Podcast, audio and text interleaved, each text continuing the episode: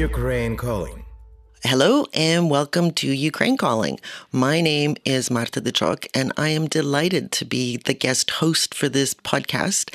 And I have a very special guest with me in studio today is Dr. Maksym Sviezhentsev, who holds a PhD in history from Western University, which is where I teach. And he is now in Kyiv and he's been back in Ukraine since 2021, 2022. January 2021. January of 2021. Thank you very much for finding the time to speak to us. The reason I asked Dr. Sviezhentsev into the studio today is he is a scholar who became a soldier. On the 24th of February of 2022, uh, Russia escalated its war against Ukraine. Uh, Dr. Sviezhentsev was in Kyiv working uh, building a promising academic career. And on that day, he went and signed up. Could you tell our listeners why you decided that you had to go and sign up? Uh, thank you for hosting me, first of all. Um, it's it's it's a simple question and a, and a, and a hard question at the same time because I didn't feel like I had a choice. Um, yeah, that's that's a simple answer. Uh, of course, it was scary to go to the drafting point and sign up. Of course, this first step is always scary, but um, we well actually. Uh, actually, I decided that I'm going to join the territorial defense just few days before Russia escalated its war. So I went to the drafting point sometime around February 22nd, maybe. Um, and I signed a contract with the military, but it was not a valid con- contract because um, contracts are signed by both parties, right? And I was the only one signing it. I had to finish some kind of medical examination which was scheduled for February 24th. um, so I signed the contract, and and theoretically, I was invited for the first training uh, that on, on the weekends that week. So theoretically, I thought of myself as part of this territorial defense. So I kind of thought of myself as as a person who already volunteered and already they're already relying on me. That's what I was thinking. So on February 24th, um, theoretically, I could have um, left Kiev. Of course, nobody would even think of me. Um, nobody would even remember that I was there or signing any contracts. But I felt like I didn't have a choice because my wife, my son were in Kiev. I and and and and Russian Russian military was already near Kiev, right? So uh, that was a, that was the motivation of all of all of us that time. Our families were in Kiev, so we had to we had to stand between the army, the Russian army, and our families. yes, and when you went on the twenty fourth, you were one of many. Can you describe what it was like on that day?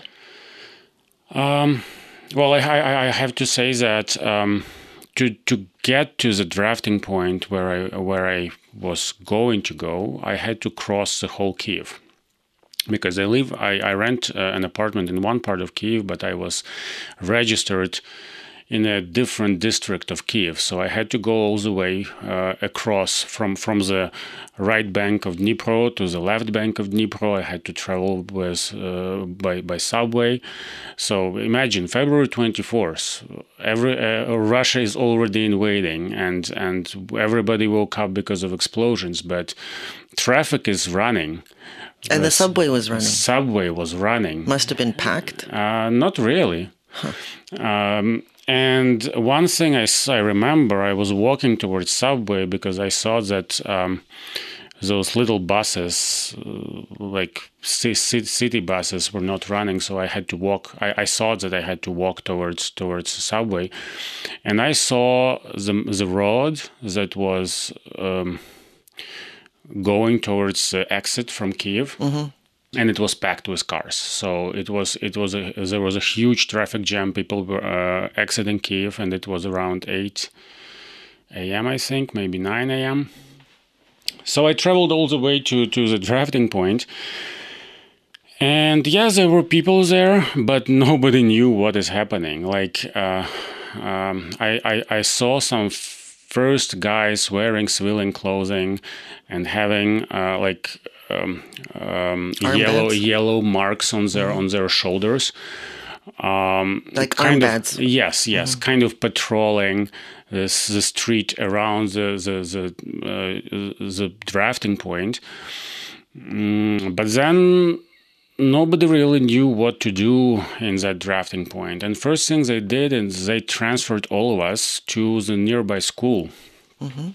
Uh, just to probably just to move us away from the military uh, military it's it's not a military base but it is a military building right uh, they moved us to to the school and again nobody really knew what is happening. They tried to separate people with military experience, and those people were t- taken first. Then they tried to like figure something out. People with military experience or people who had uh, some kind of military education. So those were separated first. People with uh, medical education were taken as well. I didn't have military education. I didn't have medical education. I was a civilian with a PhD, uh, but no, P- no military PhD, but, but in history, not in engineering, right? right? So, so I was kind of like staying in those lines away at the back.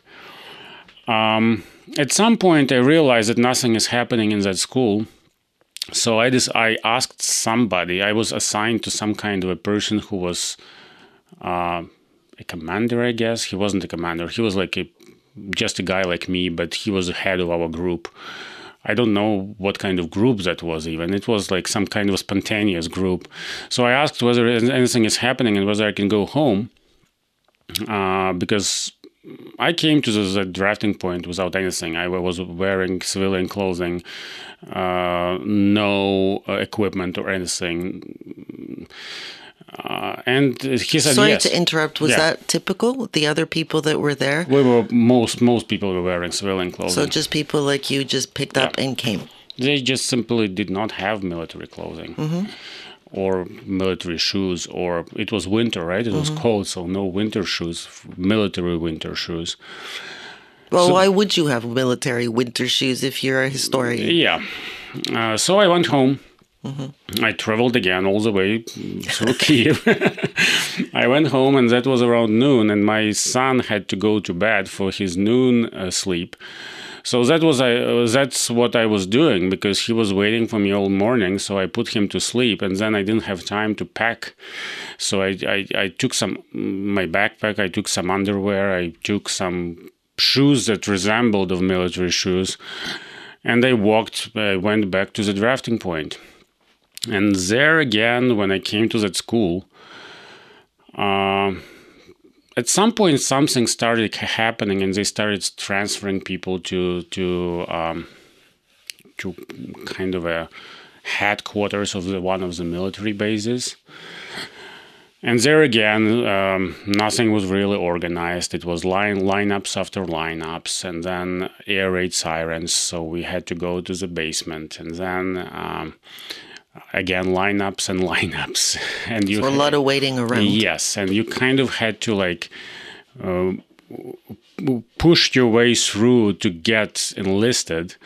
And then uh, finally they let us in. My my mm, uh, uh, my turn came and I, I went in. I signed the contract just the contract that i was that i signed several days before uh, they lined us up around 10 p.m. and they said, uh, "Here is like we created a unit. You are now a unit." What was your unit number, name, member? Um, it was a long time ago. Sorry. Yeah, yeah. Uh, well, I, I, I simply don't know those words in, in English. I think it's called a squadron. Mm-hmm. A, a, Was it like a number? A unit or? of a unit of 100 people, right? Mm-hmm. So we had our squadrons. We had our like smaller units. So mm-hmm. we exchanged uh, contact information, and then we were let like they let us go home mm-hmm. uh, and come back in the morning. But it was already 10 p.m. The curfew curfew started, and I couldn't travel through the whole city to get home. So I had to sleep at one of the um, one of my friends' apartments. Uh, I, I, happened to to meet two two friends near that drafting point. Oh, so your friends also went yes. independently, and you yes. just met up. There. Well, we, we we did contact each other before, but but yes, we we met near the drafting point, and we then served in the same unit. I also met some other friends from Kiev Mohyla Academy, for example, near the drafting point, and I know that they still serve in the in the military. We just happen to be in different squadrons. Um, so yeah, they let us go home. I slept at my friend's apartment, and then we had to return in the morning of February 25th. so signing up wasn't as easy as, as, but I mean, that's understandable. The country was invaded and suddenly all these people showed up to volunteer. So you got registered, you got put in a squadron, and um, it's now been a year and a half. Yeah. So how, how would you describe the highlights? So you've, you've signed up and what, what are sort of the, the things that really stand out for you in terms of what you did over this past year and a half, sort of where you were sent, the experiences you had in those places? We we constantly had to adjust to um, situations that were very new to us. So every time uh, it looked like something very scary and unknown and difficult, um, maybe unachievable but then after after you go through those points and you move move forward something else even harder comes up. And then you look back and you think huh that was not that that hard. So um, can you give us an example? Um first weeks of uh, being in the military were very hard uh, physically and psychologically because we didn't get much sleep uh, we were under constant psychological and physical pressure. We didn't have clothing. Uh, we were wearing civilian clothing, and it was cold. It was really cold. Uh, we didn't have military winter shoes, for example, and we were freezing standing on that guard. Uh, we didn't really have place to sleep because once once you take once you go on your shift, for two hours and you have two hours of break. And during that two hours of break uh, you have to eat you have to sleep. But then once you were away somebody took your place to sleep. So you have to find a, a new spot and those spots were very different. Um, I got sick a few days into me being in the military. I kind of, kind of uh, I had some kind of lung inflammation. Oh my dear! And I, I, I coughed really bad for like a month probably, and I still had to continue on with with service. So that was that was very hard. Um, That's a bit of a rough start. Yeah, yeah but then but then you get over it. Um, several times during the kiev campaign we had we had a situation where we were expecting russian armored um, vehicles and tanks advancing on on our positions and we didn't have experience of how to how to repel them. We were very motivated of course. We were sure that we will destroy those tanks but we didn't really have means of to destroy them, right? Neither did we have um, uh, knowledge or experience. Um, Something I remember because we were in touch, uh, your sense of humor never left you. I remember you shared a joke about uh, the tanks, com- the tank coming uh, advancing on Kiev, and the response was, "You mean only one tank?" yeah, um, those jokes were were were constant. Uh, you mean yeah, just one tank? That's that's that's funny. Come on. Uh, we we did it, it. It was probably a way of our commanders to raise our uh, uh, morale. Those jokes because at some point there was a joke that the unit ahead of us, in front of us, the 72nd Brigade, uh, that was fighting Russians actually, unlike us. Um, the plan was that they had to let us into the battle, mm-hmm. and they refused. They said that those Russians are their prey to, to, to take. Um, I don't know if it is that a real story or not, but that was told to, uh, to us as a joke. Um, not really as a joke, but as to, as a way to rise our morale, right? So, um, yeah, there were several instances where we were lined up and told that Russian tanks are coming. We have those anti-tank um, ammunition, but we don't know how to use them. so we need volunteers. Um, but they trained you in all of this, certainly. I mean, I realize again, this was sort of learn as you go. Yes. But there must have been some people who did know how to use the equipment and teaching people like yourself, right? Well, that was that was an advantage of our unit of people who volunteered themselves, and most of most of people had um, university education, right? Those people at some point could teach themselves. Right. So if you if if there is no one to te- to teach you, you Google it. wow. wow. So intellectuals on the war front teaching themselves how to use military equipment via yes. Google.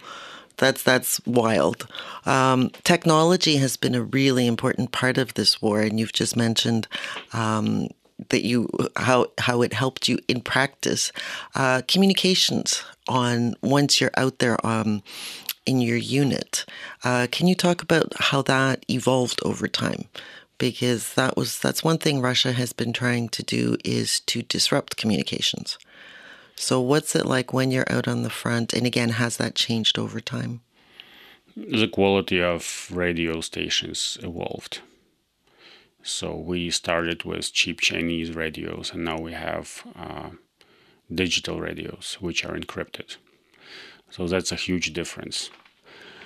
Uh, I cannot really speak about that more because I'm a very low level uh, communicator over, over that radio, right? Okay, well, I was thinking more, I didn't realize about the radios because that's more military communication. Yeah. I was thinking more communication like, you know, you need to be in touch with your family to tell them you're okay, right? And that presumably you were doing on your phone or um, so how did that work out in the field? Well, when we were in Kiev, we had our phones, so we could we could use our phones whenever we wanted. Uh, mm-hmm. Then, when we traveled to Kharkiv uh, Oblast, um, there were places where phones were not allowed or could not uh, even be used because there was no connection. Uh, whether because there was power outage and those uh, um, cell stations were not working or whatever, or because Russians were creating their own stations to catch our phones and then and then trace them and then uh, hack them, right? So um, at first uh, it was very hard uh, to to communicate, especially in those places where there were no where there was no connection. Uh, there were places where we had to um, organize and let's say write a text message to one of the relatives of one person and then ask to transfer the information that to other relatives that everything is fine. And we would take turns sending those text messages.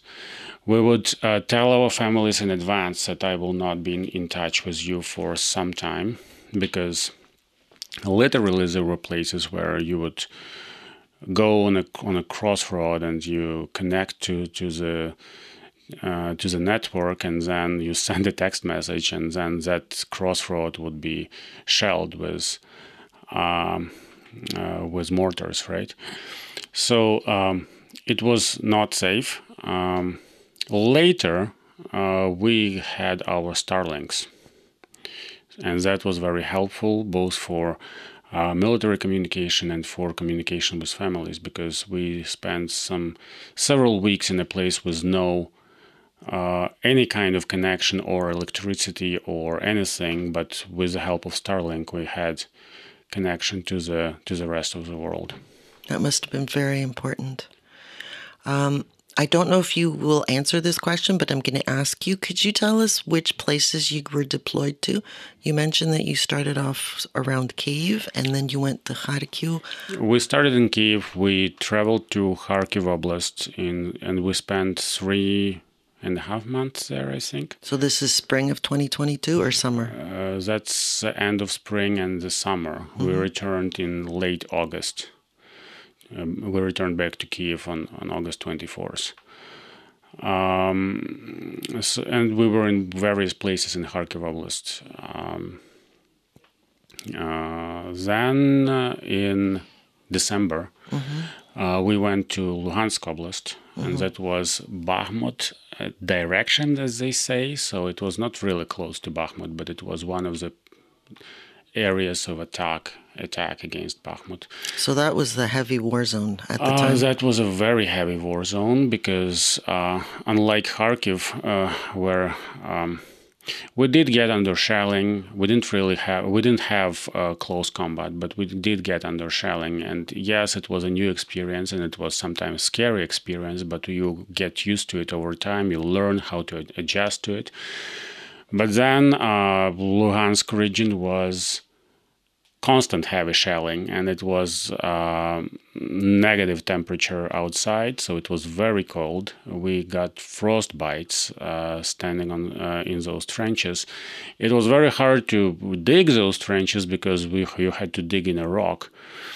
Um, and it was constant shelling yes. We again we didn't really get into close combat and and there is a, and there is a huge difference between getting into close combat and and not getting into close combat. Like there are there are steps you you experience right? First there is a huge difference between being shelled and not being shelled. Human mind changes a lot under mortar fire. Uh, and then there is a huge difference between getting into close combat and not getting into close combat. That's yet another level so we did not get into close combat in Luhansk region, but we were under constant artillery fire uh, during during the daylight. It was just constant artillery fire. Um, and then uh, we again we, we we returned to Kiev, and uh, we went to Bakhmut area again in spring 2023, and again spent three and a half months there. Uh, so we came back to Kiev just like, over a month ago, I think. Recently. Wow. Something else I'd like to ask you about, but again, I don't know if you want to answer this. Um, during your deployments to the Bakhmut area, did you encounter Russian soldiers? And if you want to talk about that there are two ways to encounter Russian soldiers. Is one of the ways is close combat, where you don't really get to talk to them. Uh, and yes, we did have those fights. Uh, and another way is taking them prisoners. Uh, and yes, we did have a chance to communicate with them. Let's put it that way. Anything you would like to explain about that? Like, what does it feel like? What was what did you talk about? It? Just what were your impressions? And suddenly, the enemy is your prisoner. We didn't really talk. Didn't really much. Talk. Okay. You ask kind of questions like, "Where are you from? Why are you here?" But then you realize that talking to them does not give you any um, positive feelings and doesn't really answer any of your questions because you don't need those words. You don't need those answers. You know those answers without them, them speaking. So there is nothing to talk about with them. Switching gears a little bit um, i was once again impressed with you when i saw that despite being on the front lines, uh, being shelled at in close combat, taking prisoners, watching your colleagues be killed, you still found time for scholarly work. And you, with your colleague Martin Kisly, published an article in the Canadian Slavonic Papers, a peer reviewed journal. Now, this is something for people who are sitting in our university complaining how difficult it is to publish.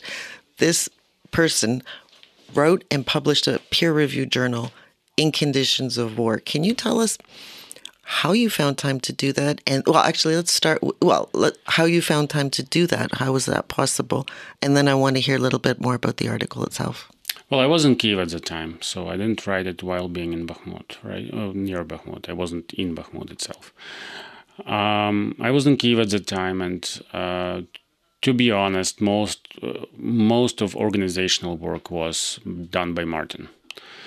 Uh, he found time. He uh, contacted the the editors. Uh, he even made some of the changes because um, when we went through edit period, I was already in the war zone. Mm-hmm. So I kind of did have I, I did read the the, the proofs uh, the proofs and mm-hmm. I did even send some of the comments but those were comments uh, sent in a text message on Facebook right so um, I, I have to I have to tell you the truth most of the work was done by Martin well the logistical work Yes, yes. But the thinking and the writing, you guys did that clearly uh, together. Uh, thinking and the writing, we did that together. Mm. Yes, but logistical work was was done by Martin. So tell us about the article itself. What's your key argument? What's the title of the art- article? What's the key I argument? I don't remember. That's okay. We can look it up. It's in the it's in the spring issue of Canadian Slavonic Papers, I spring think, 2023. so. yeah. Okay, we'll look that up. Uh, I, I, think it was some kind of decolon- decolonizing Crimea, and D was in parentheses. Um, I remember when we first had an idea to write something about it, it was our response to um, the debate that just rose in, in Ukrainian uh, public sphere as to uh, what status should Crimea have after the deoccupation. And that was some, some kind of a statement back then that Crimea should not have an autonomy, it should become a, region, a regular oblast, and that Crimean Tatars should not have any autonomy, they just need to be part of the part of the uh, of, of, of the Ukrainian community and and just like a regular no special national, status. National right. national minorities, they would call them, right? Because even as though, opposed to indigenous people. Yes, right. yes.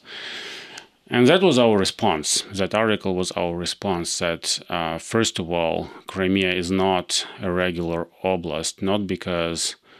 Um, not because of Russians who live there, but because it it is an indig- indigenous area for Crimean Tatars, right? Mm, and uh, second of all, we cannot rely on the history of Crimean autonomy within Ukraine uh, to and, and and say that look that auto- autonomy did not work out. That's why we sh- should deprive Crimea of autonomy, because the, the autonomy that Crimea had uh, after the fall of the Soviet Union was an autonomy of Russian people, or, or rather Soviet people in, in, in Crimea, but not autonomy of Crimean Tatars. So it was not an autonomy of uh, colonized, it was an autonomy of colonizers. So th- that's why we cannot reference a, fa- a, so-called failed autonomy to say that Crimea should not be an autonom- uh, autonomous republic, right? And then we argued that Crimean Tatars as indigenous people have a right. It's not a right that is given, it's it's their right. We cannot take that right away from them. Uh, we do not cannot give or take that right. It's their right. It exists. Yeah. Uh, to have their autonomy to self-govern within Crimea. And it's actually kind of a tough question what this autonomy should look like. Probably nobody knows the answer yet. Even Crimean Tatars don't really know the answer yet. So they, they should figure it out. But once they figure it out, we need to be ready to communicate with them about it. Um, and that communication, that debate, that discussion uh, should not be on whether or not we should create that autonomy of Crimean Tatars. It's about what is the autonomy. How the we, autonomy that, should look like. That, yeah. that we are creating, yes. Dear listeners, I forgot to tell you at the beginning of our broadcast that uh, Dr. Maksym Sviezhentsev is from Crimea. He was born in Sevastopol in 1991, so he is exactly the same age as modern Ukraine and has been studying Crimea as a scholar. His doctoral dissertation is about Crimea, and he's the first person to apply settler colonial theory to look at Russia's actions in Crimea. So he is uh, one of the top experts on looking at this issue of Crimea colonization, decolonization, and now has very interesting things to say about uh, what Crimea will look like, the ideas for organizing its political and social life after deoccupation, as they say it. Um, Max, can I ask you what your vision of the future is? Right now, Ukraine is still fighting. You are on the front lines. Right now, you're in Kiev on a break, but will be probably sent back again. Uh, Crimea is your homeland, although you're not a Crimean Tatar. Uh, how do you see the future? Well, um, I'm pretty sure that Russia will lose that war. I'm pretty sure that Russia has already lost that war. Um, we haven't won it yet. We need to still fight it. We are still losing people. Um,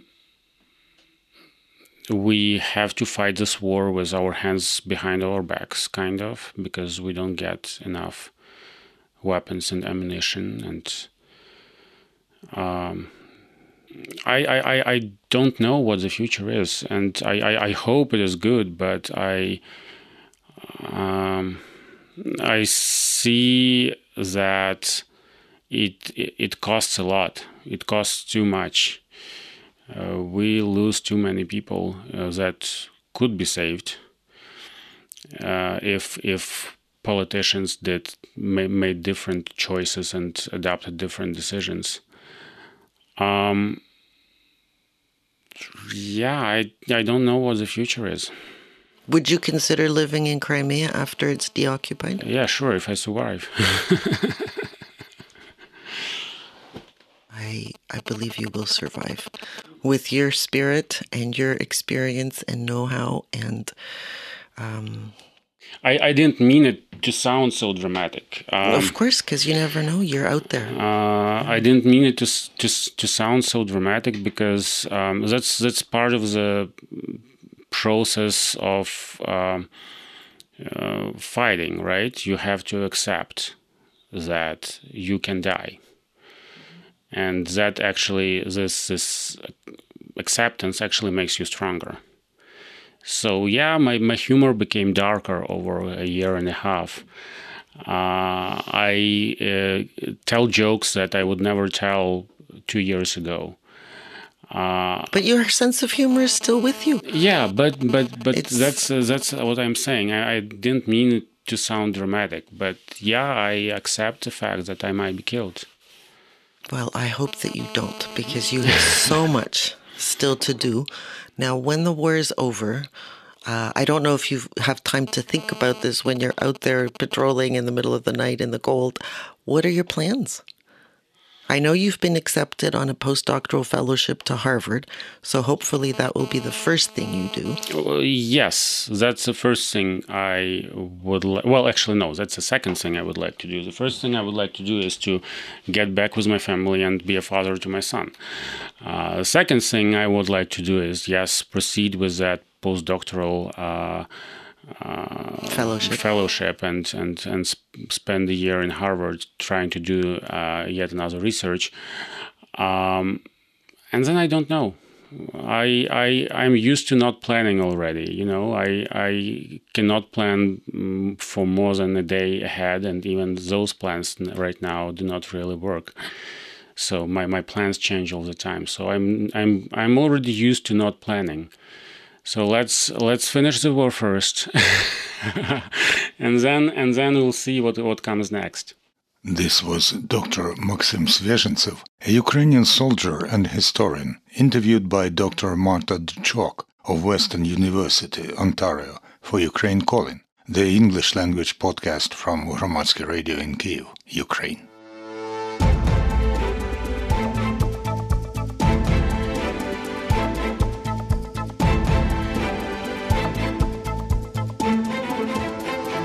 Ukraine Calling